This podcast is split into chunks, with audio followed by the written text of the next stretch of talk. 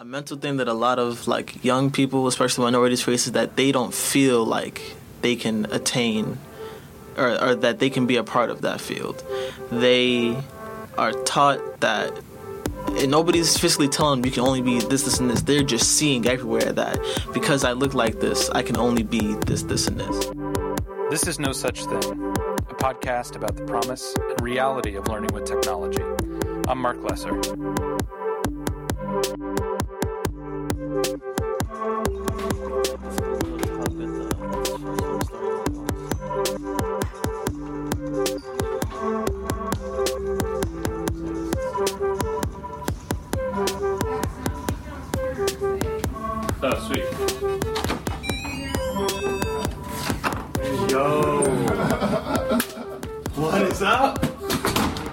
How are you, man? I'm good. I'm good. What happened? This is Leroy. I haven't seen him in years, but we keep in touch online. Leroy's already headed to graduate school, but seven years ago, we got to know each other while he was a member of an advanced tech leadership program at my organization. He was only sixteen. All of these young people have that in common. At varying times in their past, they've come through Mouse's doors for one reason or another. Some because a sibling did, others because they thought the program held promise for building their resume. We learn more about the other reasons as we talk. So far, this podcast is setting out to cover youth and digital learning. For me, it comes after years of testing assumptions, applying theories and frameworks to learning experiences with youth, sometimes to realize what I learned in school or on the job was really helpful. And other times, I'd go looking for an idea or a practice. A theory about, for example, one thing that would universally engage the youth my teammates and I worked with, only to find out that there's no such thing. The show's about learning with technology, the realities and exciting potential, but it's also about youth and the practitioners who support them. Youth developers, museum educators, teachers, mentors, counselors, parents, as they grow their identity and journey forward. We're starting this series with an episode zero. In coming shows, I hope to cover more about games and learning, A R and V R, the web, and so much more as it relates to youth identity and digital environments. But first, I thought it was important to start by talking to young people who've been there. Most are very much still choosing their path. Aren't we all? But if the show is about young people at all, that's where I wanted to start. My name is Leroy. I was born in Nairobi, Kenya, but I reside in the Bronx. My name is Sarah, and I was born and raised in Queens, New York. Uh, my name is Mikael. Uh, I was born in the Bronx, and I somehow found my way back there after living in Queens for a few years. Just say anything at the count of three, and just keep talking until I tell you to stop. One, two, three. My, my name, name is Sarah, and I was born in the world. Queens, I found someone New York. Stop. Great, I can hear everyone, so that's awesome. Cool. then... So what's the technology you can't live without right now? Uh, I would definitely have to say... Uh, all my gaming consoles of any kind. Recently, I got the Switch in March, and I've been kind of holding on to it for quite a while. I think I have maybe three hundred hours on it so far, something like that. Is there a way to log your hours on the Switch? I mean, they, they log your hours for, uh, for specific games that you play, and on just one of them, I have two hundred twenty, so... One game? One game. Zelda, obviously, but... but a handful of other games. What was the game? Legend of Zelda, uh, Breath of the Wild, latest one. I'm still playing it. They just came out with some new D L C. So right, right. It's about to hit three hundred on one game. Sarah, how about you? Um, I would definitely have to say my phone, just because you can do so much with it. And what do you spend the most time doing on your phone? Um, just like Instagram, Snapchat, those kinds of apps. So social media? Yeah. Awesome. Leroy? I think my laptop, my MacBook. Because uh, I can do, like, uh, make my beats on there. Um, I can type a letter if I need to uh, without, without with ease. But at the same time, it also connects with the internet where you can you can have, like, uh, cl- the cloud services. So you can also have, like, uh, what is it called? Um, uh, Google Docs? Google mm-hmm. Docs. So uh, I think the integration of the online presence within a device that is really not supposed to be uh, with the internet like that. Mm-hmm. Yeah. When you think about technology, um, do you think about it more as a work tool or as a as an entertainment tool? I think there's no reason why I can't be both. Because I've always, like, throughout my entire life, used it as both entertainment. I'm going to watch a movie, video, et cetera. And also, I need to write this essay for class or I'm going to fail kind of thing. Right. So it's always been both. It's never been, like, one or the other. Right. I think it's definitely a little more entertainment for me. Um, but also, a lot of work gets done on it, just, like, Google Docs and, like, writing essays or, like, looking things up on the internet. I mean, that's also a large part of it. But I, for me, I would definitely say a lot more entertainment. I think there's that battle between the two.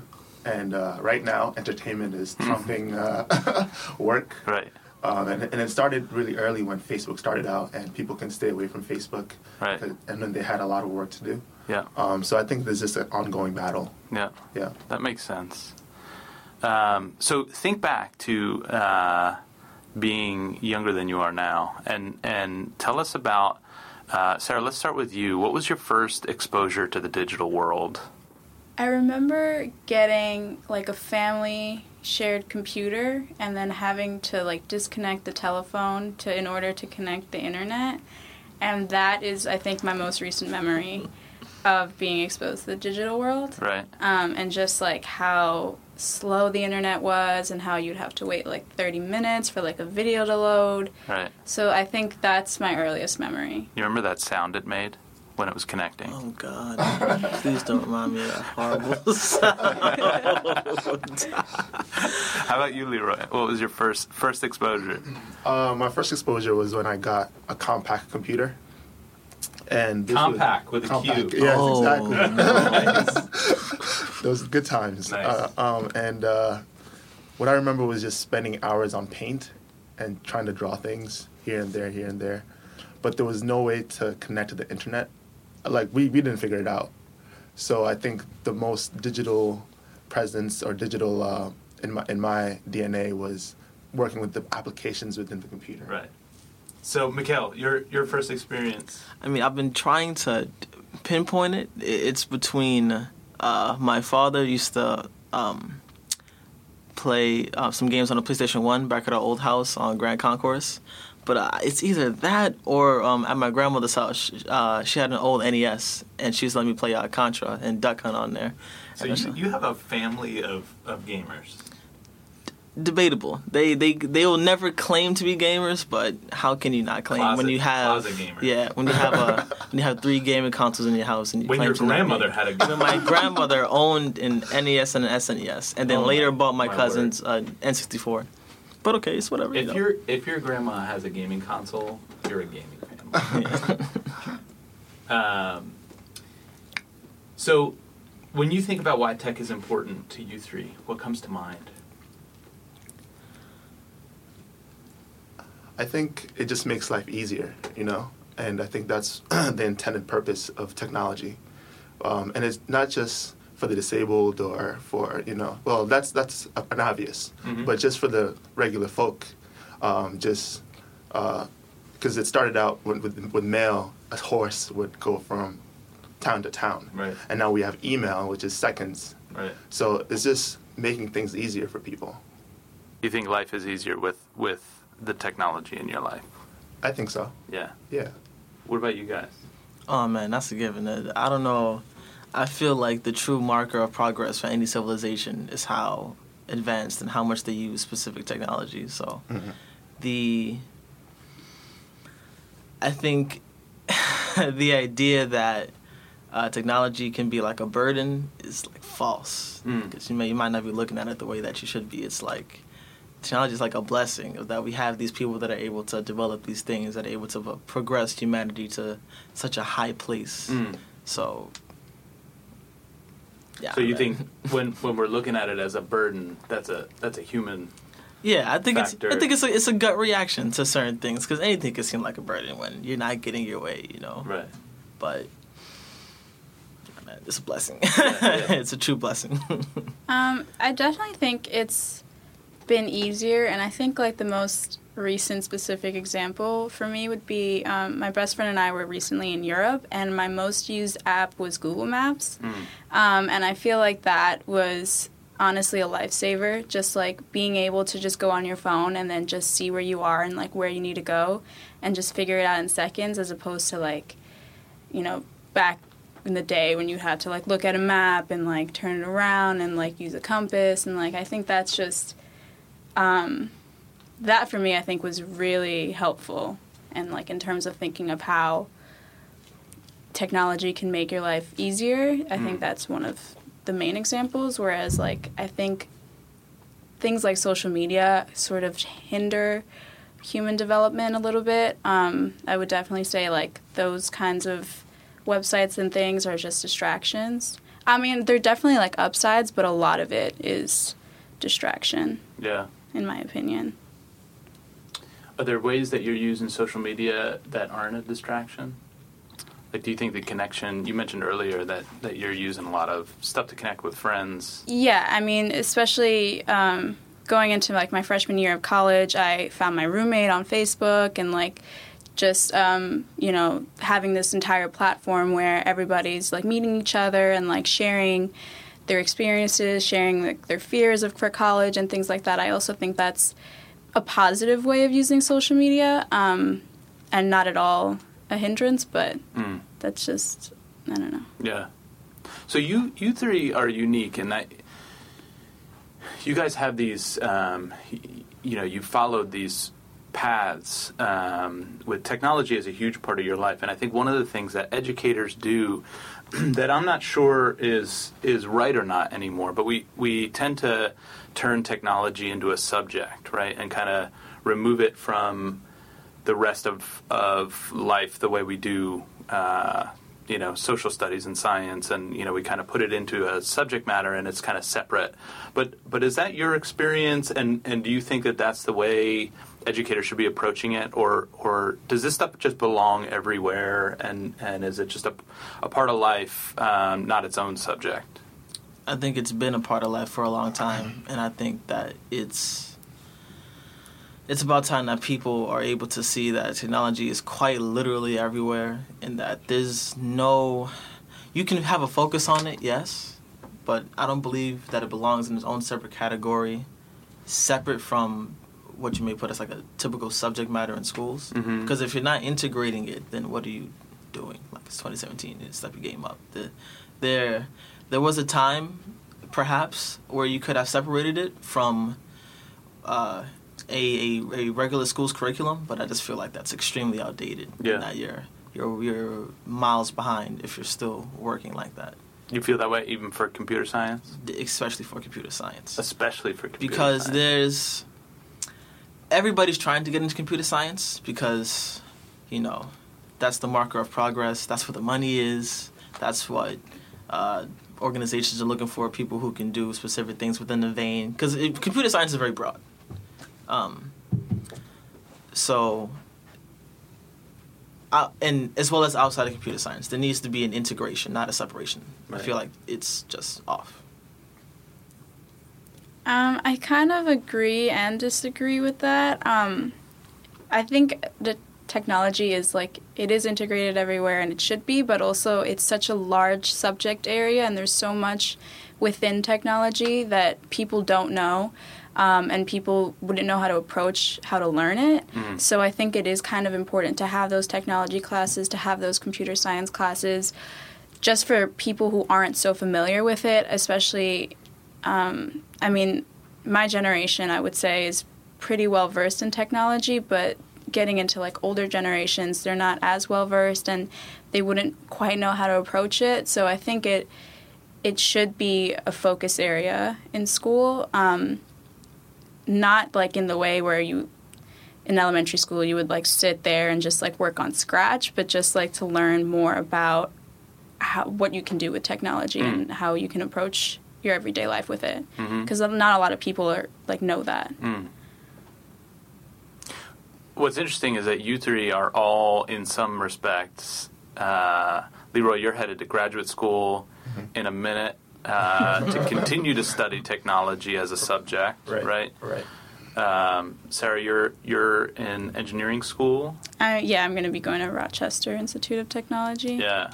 and, and Mikael, you study uh, technology and design. Yes. Um, so so all three of you guys are kind of studying technology as a subject. So so you're you're you know it's interesting to think about um, your answer, Mikael, and and think about you know if if it's not it's a subject of its own. You know, what does higher education and or or K twelve education, what does high school education in technology look like?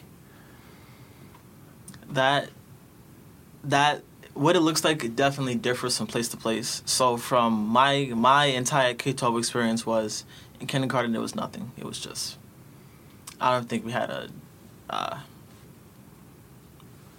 what's the thing you know projector yeah. in in uh, yeah. kindergarten. Uh, one through five, we had the little, the really old iMacs. We had a we had a, a computer class in third grade, which was just here's how you use basic Microsoft Word.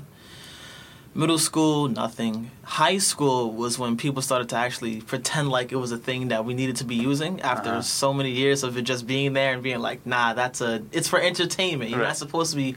Don't bring that into schools. When you say people were pretending, I mean like. Uh, teachers and the higher ups that work adults, like, adults, yeah. yeah, were pretending like it's it's a thing that's supposed to be separate from academia, which is like so mind-bogglingly insane that you would think that that was a good idea.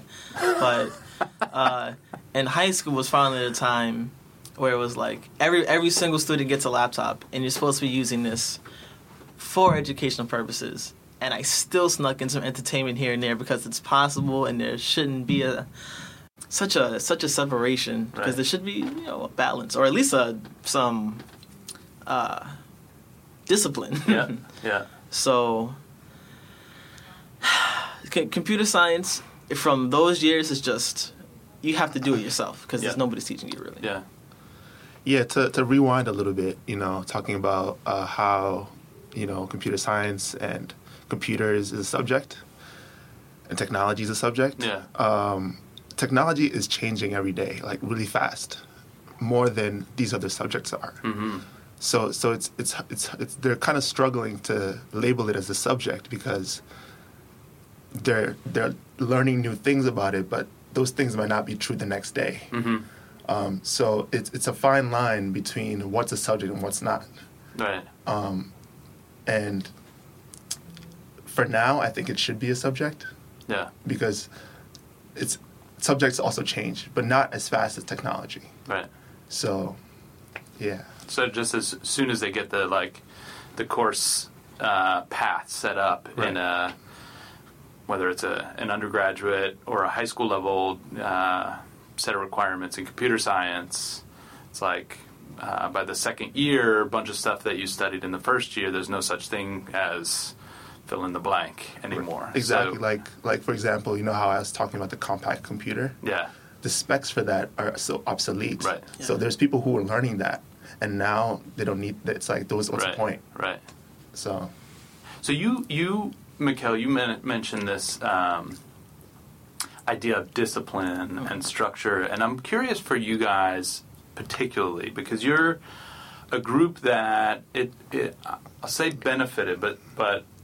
Um, I'm kind of applying my own bias there, from having access to digital experiences that were both in school and out of school in different ways. And I'm I'm curious, what role did each of those environments play? Like was was and and were any of them more important than others? Um, whether it was school or after school programs or um, or experiences you were having at home or, uh, you know, museums elsewhere, uh, what were the really kind of formative experiences for you? In terms of my experience with tech? Yeah.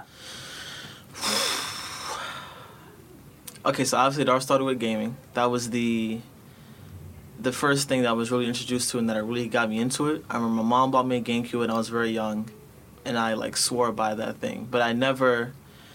The, there was a point where I was having a hard time recognizing how this box that I plug a controller into, that I plug into my T V, gives me this experience, and I wanted to understand how all of that worked. So mm-hmm. it really, that's what sparked that first. I thought, like, wait, where it's kind of, you're a child and you're just experiencing. Mm-hmm. There's there's no questioning anything. You're just like, I had this thing. It's cool. I'm going to keep utilizing it for my own purposes. But then it became a thing more of, I don't understand how any of this works in a, in a deeper sense. I know what the A button does. I don't know how to make an A button kind mm-hmm. of thing, you know? So it was at home, I would say. There was no, at least nothing that I can remember at the time, no outside place where I'd have a real experience where I'd be like, oh, wow, this is a really cool piece of tech. Maybe if you went on a trip to, like, there was a couple of trips to, like, the the uh, the Hall of Science in Queens. Maybe mm-hmm. that's the the closest thing to, like, an informative mm-hmm. experience that I had. But most of it was at home, whether it be, well, I, it had to be online because there was nobody around me that yeah. had the answers, so I'd have to look online for that. Yeah. So. And then how did, how did things, because I know you did, you've done programs at an amazing nonprofit here in New York called Eyebeam, um, who who do incredible work, and we'll we'll link to Eyebeam from the show notes. And um, you've done work here at Mouse, um, and then you know you've done some stuff at school. You you were at a one-to-one school, so did each of those experiences have different roles in how your perception of sort of what was possible with technology shifted as you grew older? Oh, definitely. So, like I said, from let's let's say let's say from kindergarten all the way up until tenth grade, there was no place that informed me that I could be making this stuff, or even informed me about how it was made. Mm-hmm. As I, like I said earlier, but in tenth grade, yes, um, uh, a representative from Ivy came to my school and said, "Hey, we're down the block. We're doing." Uh, physical computing, uh, we're making hand controllers. It's uh, playable fashion. Come down, come check it out. Mm-hmm. And I was like, I kind of want to do it, kind of lazy. So I, I kind of held it off for a while and finally went. But when I finally did go and I picked the perfect day, I showed up like ten minutes late, and we were going on a trip to N Y U Poly in, in Brooklyn. And that was the most eye-opening experience I ever had up until that point, where it was, we took a, we took a trip down there, and they have... Uh, a whole curriculum based on game design. Yeah. And I had never thought that possible, even though I had knew that I wanted to become a game designer, even though before I called it game programmer, which is like a separate thing. Because mm. I didn't know. But now now that I've been exposed to this information and to this world, now I understand what it really means. Um, it was that trip, man. Yeah. It was that trip, definitely. Being able to be around people that are within the field, that know what they're talking about, and that are non-biased, is like the most wonderful thing you could ever experience for any specific field. When you say non-biased, what do you mean? Non-biased just meaning that they, they're there to mentor us, because it was a group of other mm-hmm. people that were uh, students in the program. And so they're trying not to push any type of agenda. They're just giving you the information. I see. At Eyebeam. Yeah. Yeah. Oh, so that was that was different. And so is school a biased environment because they have an agenda? Biased because they have, I feel like for for Mouse and Eyebeam, because those were the last like after school experiences that I had, mm-hmm. that there's no teachers. I feel like they're trying to fill a fill a quota, mm. and that they're not. There's no one-to-one with teachers at school, especially, at least that's how I felt in high school. Whereas when I went to Eyebeam or when I went to Mouse, I could have a real conversation and ask real questions, and they could get back to me. I could email them. I could call them if I felt like I needed any more information. Whereas that's uh, like at my high school, it's just like, I see you for two hours in a day, mm. go to see somebody else, and then I go home, and I, we do this every day for a week, and there's no connection. Right. Um. And that plays a big part in, uh, even though it wasn't tech-related, mm-hmm. yeah, definitely, which is probably part of the reason why I didn't connect with them. But it was just, the, the vibe that I got was just not hmm. comfortable. That's really interesting to hear you put it put it that way, non-biased. Yeah. Um, how about you guys? Um, to, to, to, to go back a little bit, yeah. uh, I think uh, Mikael went uh, pretty deep, um, but just to go back to the surface. Um, when you have different avenues, like uh, teachers, parents, uh, the internet telling you how, what technology is, you kind of have different perspectives, mm. and you see it through their eyes. And I think it's your your job now is to to to digest it and take it how you take it. Mm. And there's there's no real emphasis on how you should take it. They just feed you the information, and then you take it on your own. Um, so I think the, the the the important part about getting different avenues of of uh, of information mm. is you get different perspectives. Yeah, yeah. So different those different experiences you had, school, right. after school, right. were all different different perspectives on. On how technology is impacting the world. Yeah, what, what it's worth. Is, what, exactly. How about you, Sarah? You guys both both had uh, Leroy and Sarah. I know you guys have some influence from siblings um, mm-hmm. who were into this stuff.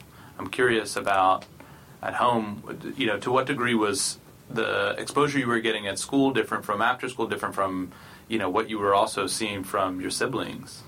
Uh, I think my, my older brother is definitely one of the biggest influencers for me in terms of technology. Um, he was the one who really pushed me to go to Mouse. Before that, I didn't have any interest in technology. Not that I didn't have any interest, but just, like, not in the way that he did. Um, he always, you know, took things further. He's, I would say, a very creative person, and so this program was kind of perfect for him, and he kind of just wanted me to experience that.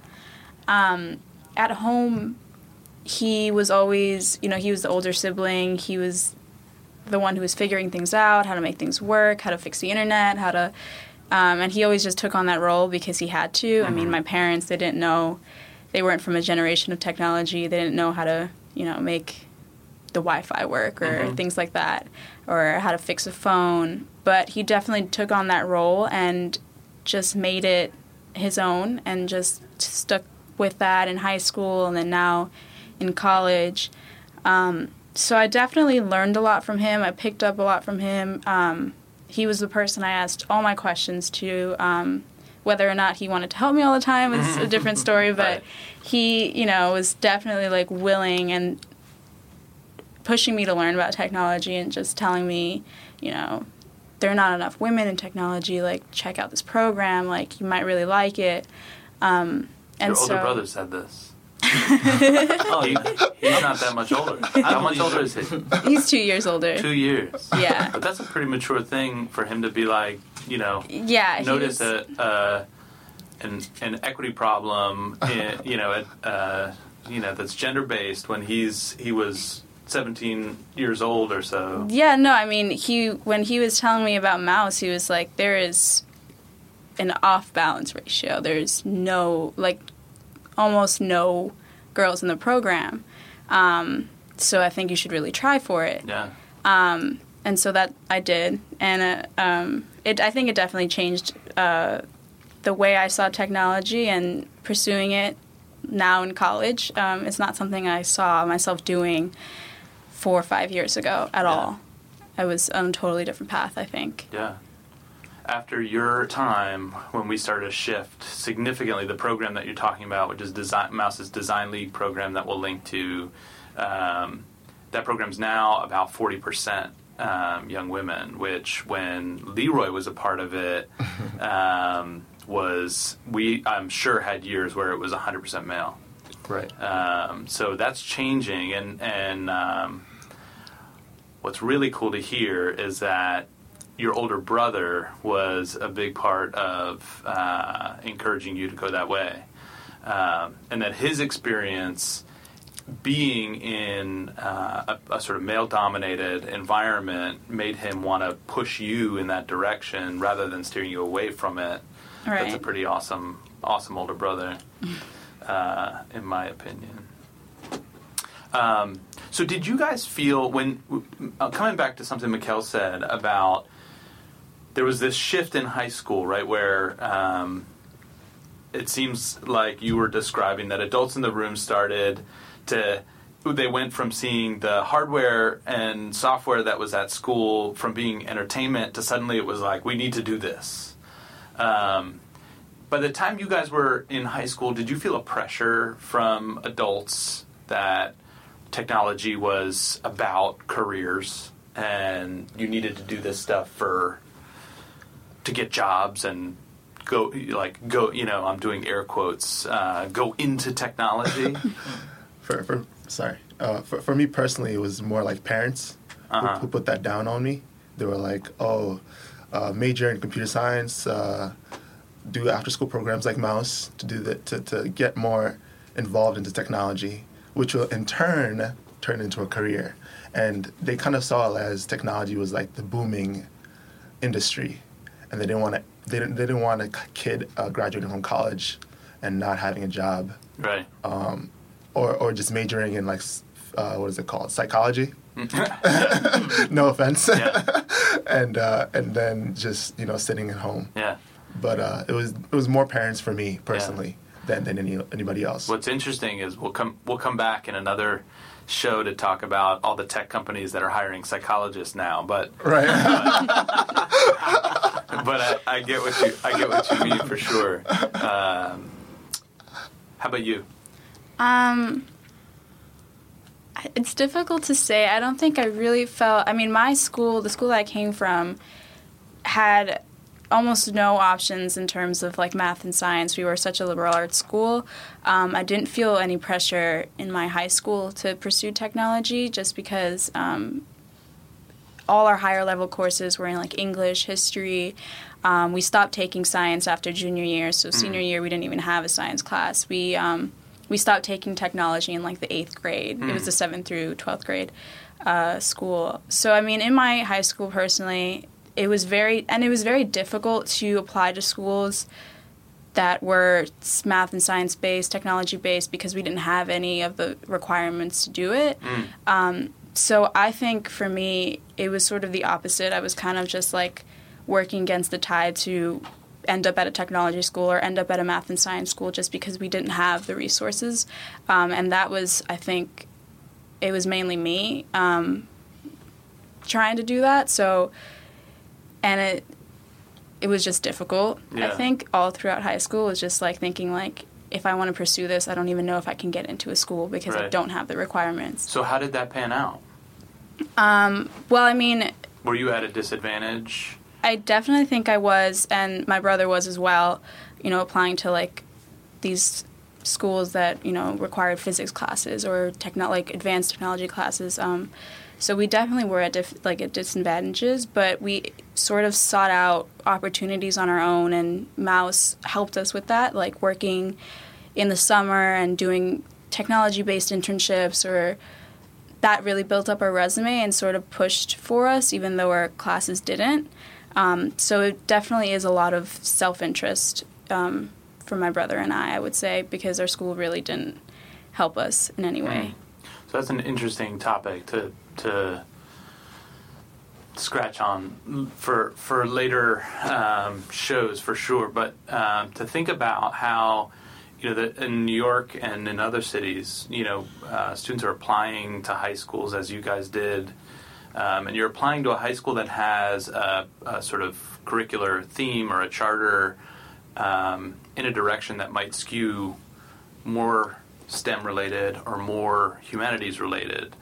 Um, it's interesting to think about what advantage or disadvantage that puts someone at, like you, who went to a humanities school and then uh, ended up applying to engineering school, and, and what role the informal programs played in helping you fill out the gaps. Um, because I think there's a perception that, you know, I don't know how your parents felt about it, but I think there's a perception that when you send your kid to a good high school regardless, um, that they, if they do well, they'll be able to apply anywhere they want to go and pursue anything. But I don't think that's uh, entirely the case when uh, students, as you said, are literally being kept, um, you know, you're not taking science past junior year. So a school that's requiring a certain number of years of science, you need either that from high school or you need equivalencies uh, from other programs, and then we need to figure out how colleges start to accept those equivalencies as being real, right? So that's kind of my my soapbox, but um, that's a really fascinating uh,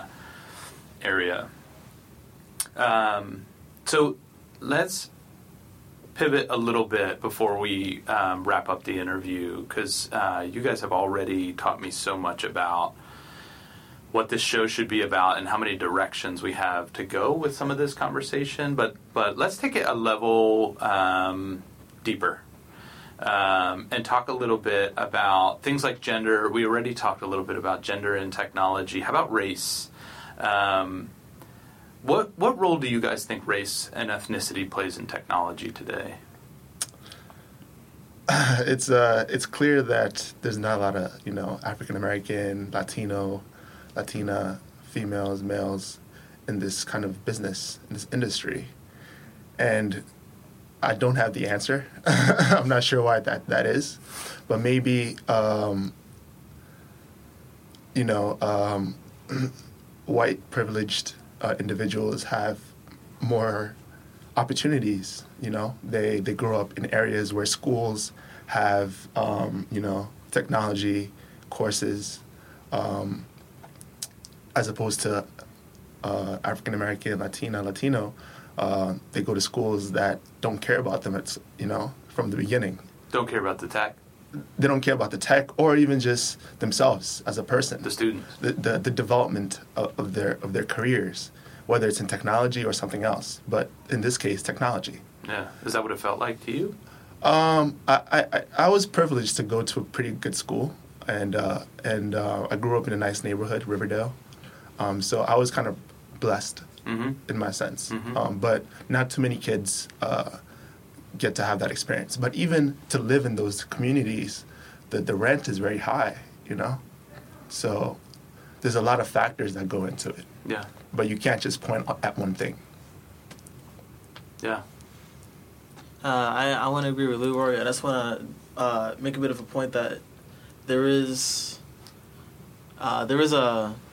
a conversation needs to be had about privilege and uh, opportunity for, like, minorities in certain places. But I think another factor that people, they don't really want to talk about is that, yes, there's less opportunity for us, but this there's a big, a mental thing that a lot of, like, young people, especially minorities, face, is that they don't feel like they can attain or, or that they can be a part of that field. They are taught that, and nobody's physically telling them you can only be this, this, and this. They're just seeing everywhere that because I look like this, I can only be this, this, and this. Mm-hmm. So even if there was an opportunity for somebody who's uh, a black woman in the eighth grade that, hey, you can come do this extracurricular uh, computer science uh, thing, she might look at it and say, that's not that's not something that I can do. That's not something that I should be doing just because of things that people have things that she's seen and things that people have told her mm. in her life, a little more than the opportunity not being there. Mm-hmm. And so I just, like Leroy said, like there's multiple factors, and it's not one thing that you can be pointing fingers at saying that this is the reason why it isn't happening, because there's many, many things going on, and some of them are mental things. So what was the moment for you where you were like, you went into an environment and you said, I, this could be me? I had a lot of support from my family. So my mother, my father, my grandparents, my aunts, my cousins always told me that I was going to be successful and that I had to be successful and that they believed that I was going to be successful. And so I think thanks to that, there was there were rarely times where I looked at something and said, nah, I can't do that. Mm. It's not out of reach. Like, that was never really a thing that crossed my mind, especially, especially once I pinpointed that I wanted to do something with I, I just know I wanted to do something with computers or something with gaming. And through this, that having that idea in my head and just the support that I have from my family, there was never a time, there was never a time where I was like, nah, I can't, I can't do this program. Because like right. I said, when I was approached uh, by Erica about Eyebeam, it was more of, damn, I'm just lazy. Damn, I, I really just want to go home and play my new system that I just got. But right, right. I'm so, even to this day, I'm so, so happy that I was like, I'm just going to go. Yeah. Like, what's, there's nothing to lose. Yeah. It's only, I can only gain. Yeah. So, yeah. so um, growing up, I had always been uh, going to schools where the majority of students were white.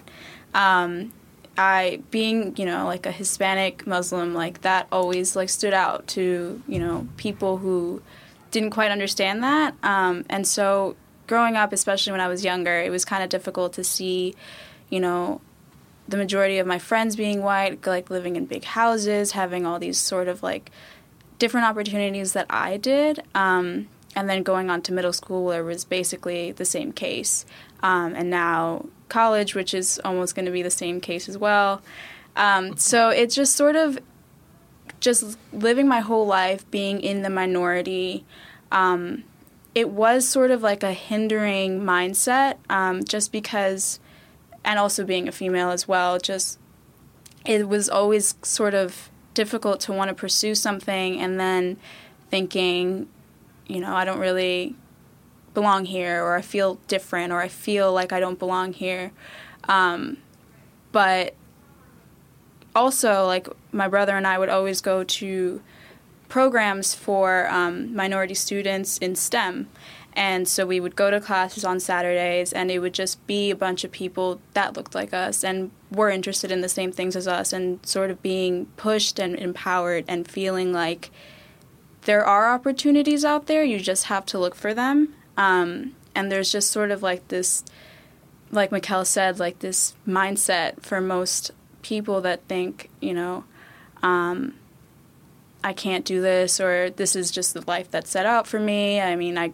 you know, I don't have this fancy technology, I don't have this fancy, you know, background, I don't, but it, that sort of just doesn't matter when your mindset is a lot stronger than that, I mm. think, and just sort of pushing yourself to recognize that you're always going to be in a situation where you're at a disadvantage, whether it's how you look, whether it's how, you know, where you live, where you come from, people are always going to stigmatize you, and just, you know, pushing past that, I think, is what kind of got, I think, all of us here.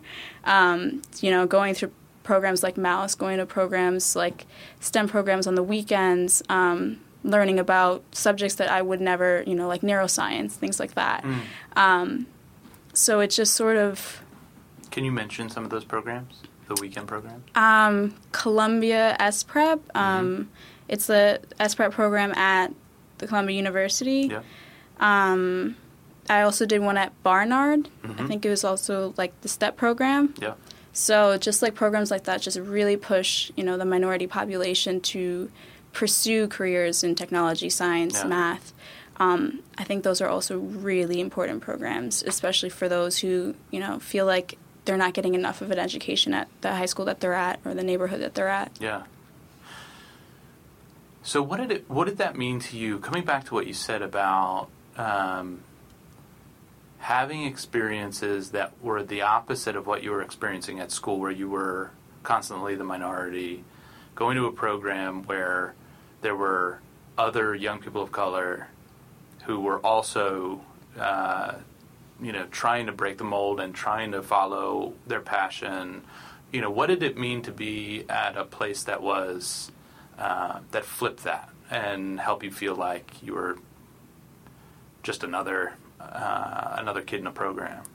Um, it was definitely empowering, sort of, just like to be at a program that promoted so much diversity. Um, and it was sort of also just like a safe space that you can go to on the weekends, just, you know, having the same interest, interests as these people and feeling like you aren't left out for any reason because of the way you look or because of, you know, where your family's from. I think that, that that has always been such a disadvantage for kids at school. Like, you know, everyone's just sort of going to stereotype and generalize, and it's just having that safe space and just, you know, pushing yourself to learn something that you want to learn um, without the stereotypes. Yeah.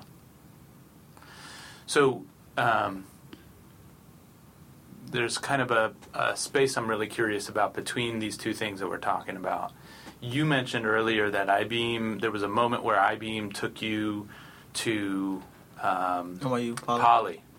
And um, having that experience, and Mouse does that too, and I always feel conflicted about, you know, we, we take students all the time to places like Google and um, Microsoft and other tech companies, Uh, startups, software, hardware, um, and oftentimes we're doing a workshop, and our mission is very much about getting you guys engaged and excited about this space, but then we walk you into an environment that is uh, a bunch of young white people, and mostly male, and my conflict is always that I don't I don't know whether we talk enough about what goes on uh, there and how you guys react to that and whether that's a good thing uh, or not a good thing. And how do we balance the need for environments, Sarah, the way that you described, where we're all just young people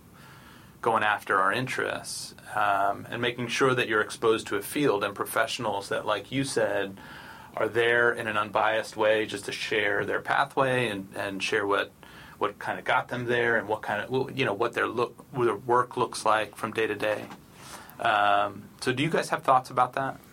I feel like there, a part of me feels like you shouldn't, you shouldn't try to shy away from bringing people into a place where they might feel uncomfortable, because it, I feel like it only adds to the, to the problem. So when when I when I took that trip to N Y U Poly and I got there, there were a lot of, it was, I want to say, well, actually, and according to N Y U's actual little uh, census that they put out, it's about forty, uh, forty percent white people and another thirty or thirty-five percent Asian. And so when I walked in there, I I never really thought about uh, the race of the people that were there, mostly because I was just so, like, these people have a game library. Like, I was so pinpointed on this. It was like candy. Yeah, yeah. Everywhere. It was like... and because I wasn't... It, I was at a point where that... It had never bothered me, personally, personally, because I know there's a lot of people that get a little bit shaken up when they're at a place where they're, where they're physically out of place. Instantly, you can pick them out of a crowd. Um... And I don't think I saw any black people there. And that never really took away from my thought that I could still be in this place and I could still make something of myself in the same field that these people that are here. But, like, I see where you're coming from, mm. but I just feel like as long as there is a conversation that has been had or a, uh, not an agreement, but just a... something that is set in your mind when you walk into that space, that this space is for this field and it's going to be this kind of people here. That doesn't mean that just because you aren't like these people physically, because it's so irrelevant, that you can't be like them in this specific way. Like, yeah. There's a very cut and dry specific way that you can explain this to anybody, mm. because I feel like the end goal is to just do what you want to do. And if you're bringing people into a space that is all about doing this specific thing, then the people themselves are irrelevant. In the case of race, that is. Mm-hmm.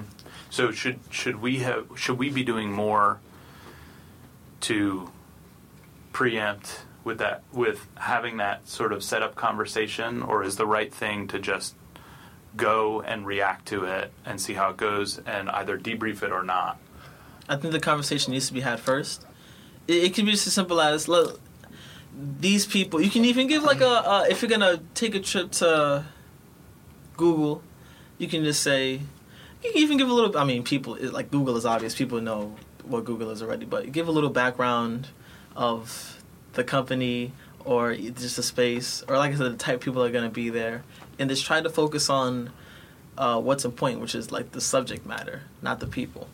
Now, there is a bit of a problem when it comes to race, because especially in this country, maybe not so deeply in New York, but in this country in particular, the problem with not having a nice spread out rainbow of people within your company is that mm-hmm. there's an extreme lack of perspective, because you're only seeing just these people coming from these places and they're all the same, basically. Um... As long as you have that in mind, you can still take something very good out of the experience, though, is what I feel. Yeah. yeah.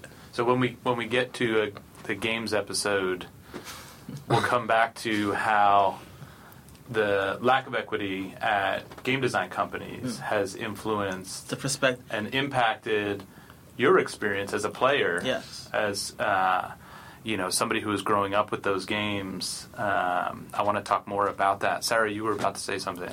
Yeah, I think the scary thing is, is that there, there's no, like, right way to approach it, um, especially with young people. Um, you don't know if, you know, there's no right way. Like, you shouldn't, it's not wrong to talk about it before, and it's not wrong to talk about it afterwards. Um, or, you know, it's just, I think especially in, like, growing up, and and like Mikael said, like, in New York, it we are so lucky to be growing up in a place where it is more diverse, especially, I think, in Queens. Um, it has been a very diverse experience, not always in school for me personally, but, you know, just in general. But I think especially for young people, um, it is more important to have these programs more so than going into the professional world, just because once you're in the professional world, I feel it's more about the work that you do, or it's more about, um, although there is, like, some, you know, racism in the professional professional world, of course, definitely, all the time. Yeah.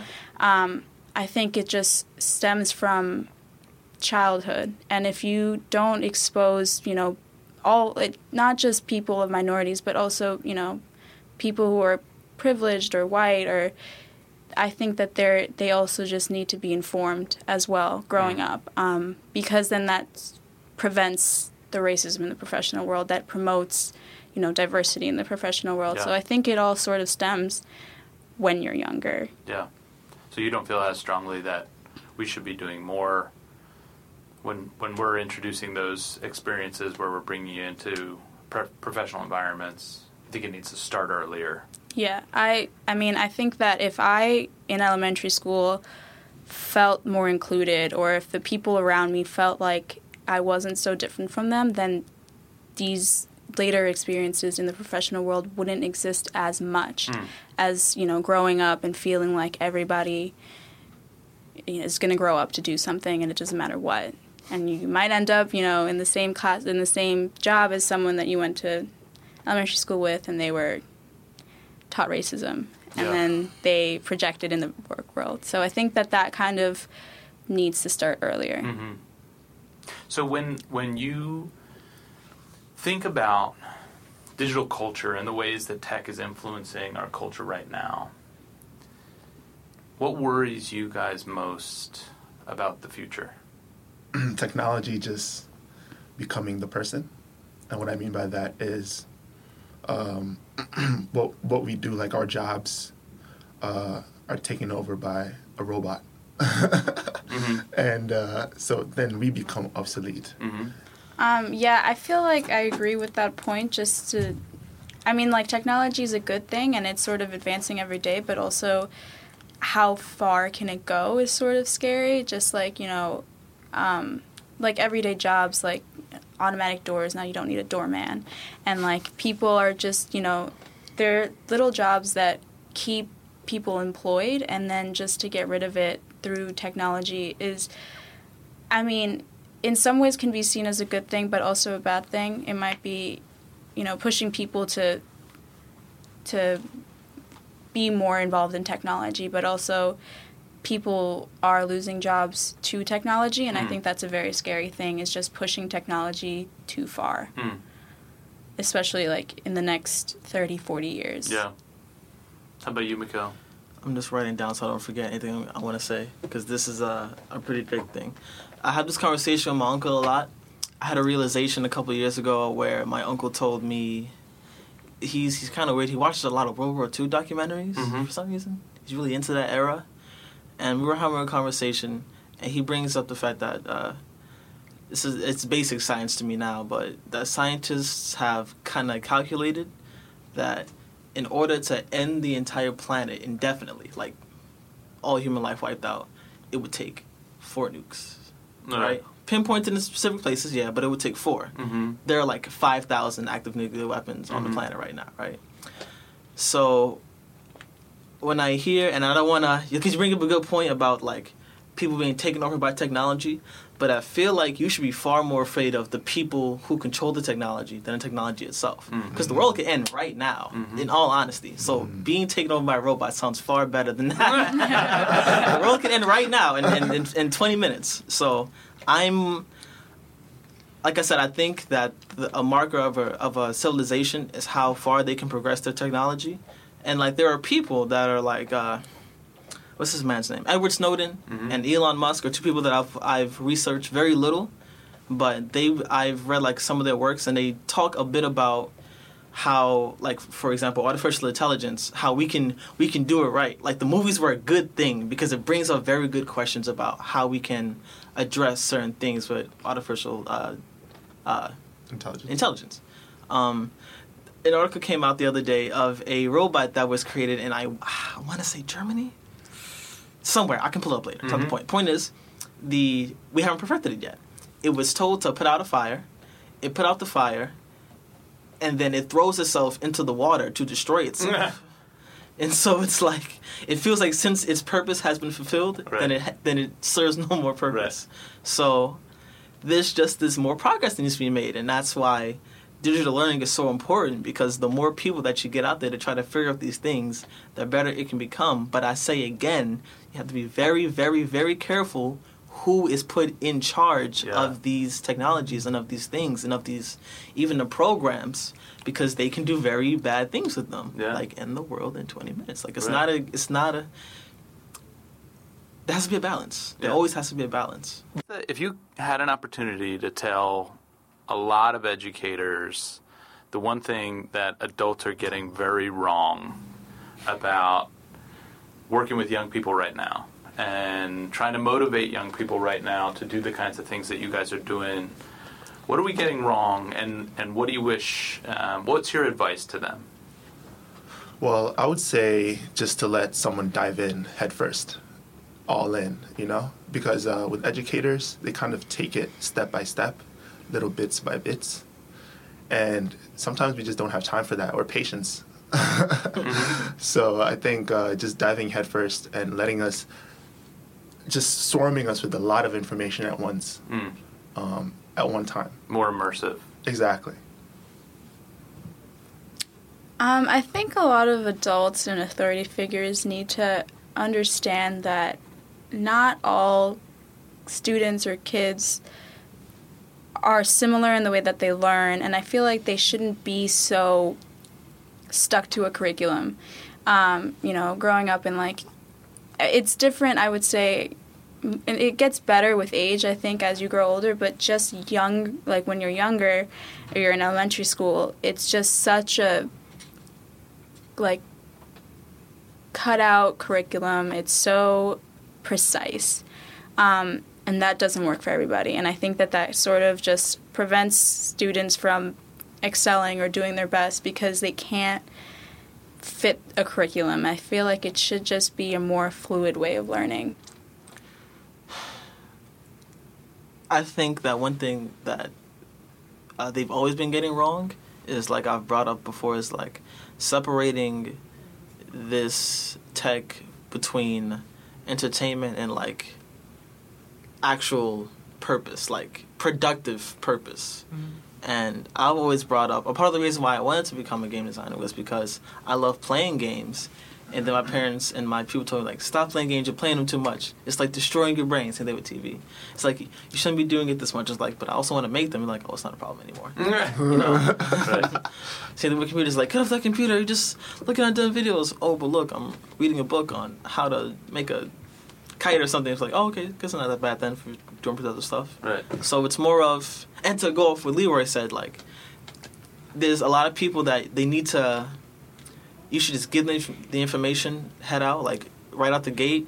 But I also think it's important to, if, if especially youth, because I wish people would have done this when I was young, is that if you have a very burning question about a topic, don't save it for the fourth month in the curriculum, because then I might get bored, you know?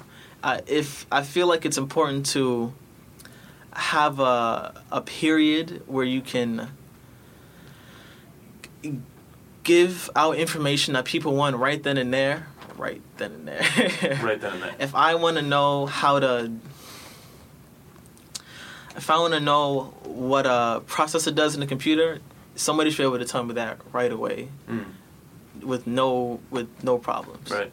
Part of the thing is that you can look it up yourself now these days. Yeah, yeah. So, so what's your advice? The advice is to stay relevant. As a as an educator, you need to stay relevant because the internet is doing your job. Mm.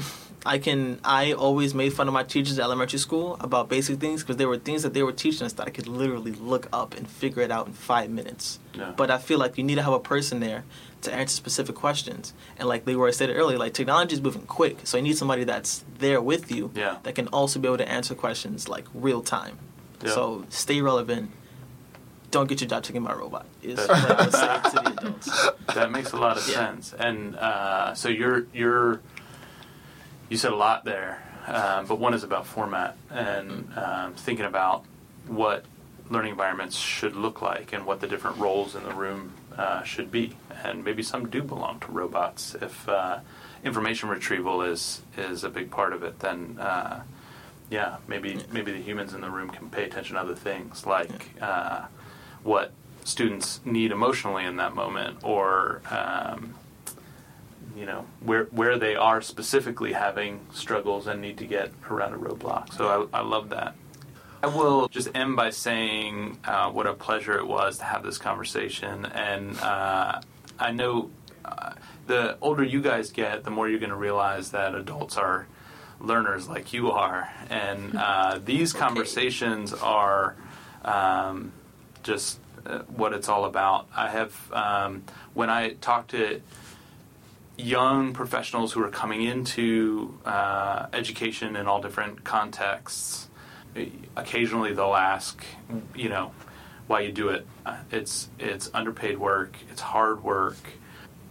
It's that there is nothing more rewarding than having conversations like this when, especially at a point in the world where things feel uh, discouraging and, uh, you know, just feel feel tough.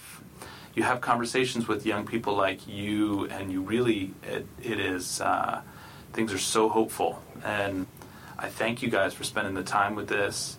I think it's going to help a lot of educators, and I have no doubt I'm going to bug you guys. Come back and uh, share more oh, of your come, ideas. I'll come back. So thank you. Thanks for having me. You're welcome. This podcast was produced in partnership with City University of New York's Master's Program in Youth Studies. Learn more at s p s dot cuny dot e d u. And Mouse, a national youth development nonprofit that believes in technology as a force for good. Find us at mouse dot org. Sound assistance for this episode was provided by Alex Fleming. The tracks in the podcast were produced by Leroy Tindy, a guest in episode zero, and young person who I once had the pleasure of working with. Find him on SoundCloud at Air Tindy Beats. The podcast is produced by me, Mark Lesser, a learner like you, and our show notes can be found linked wherever you downloaded the show.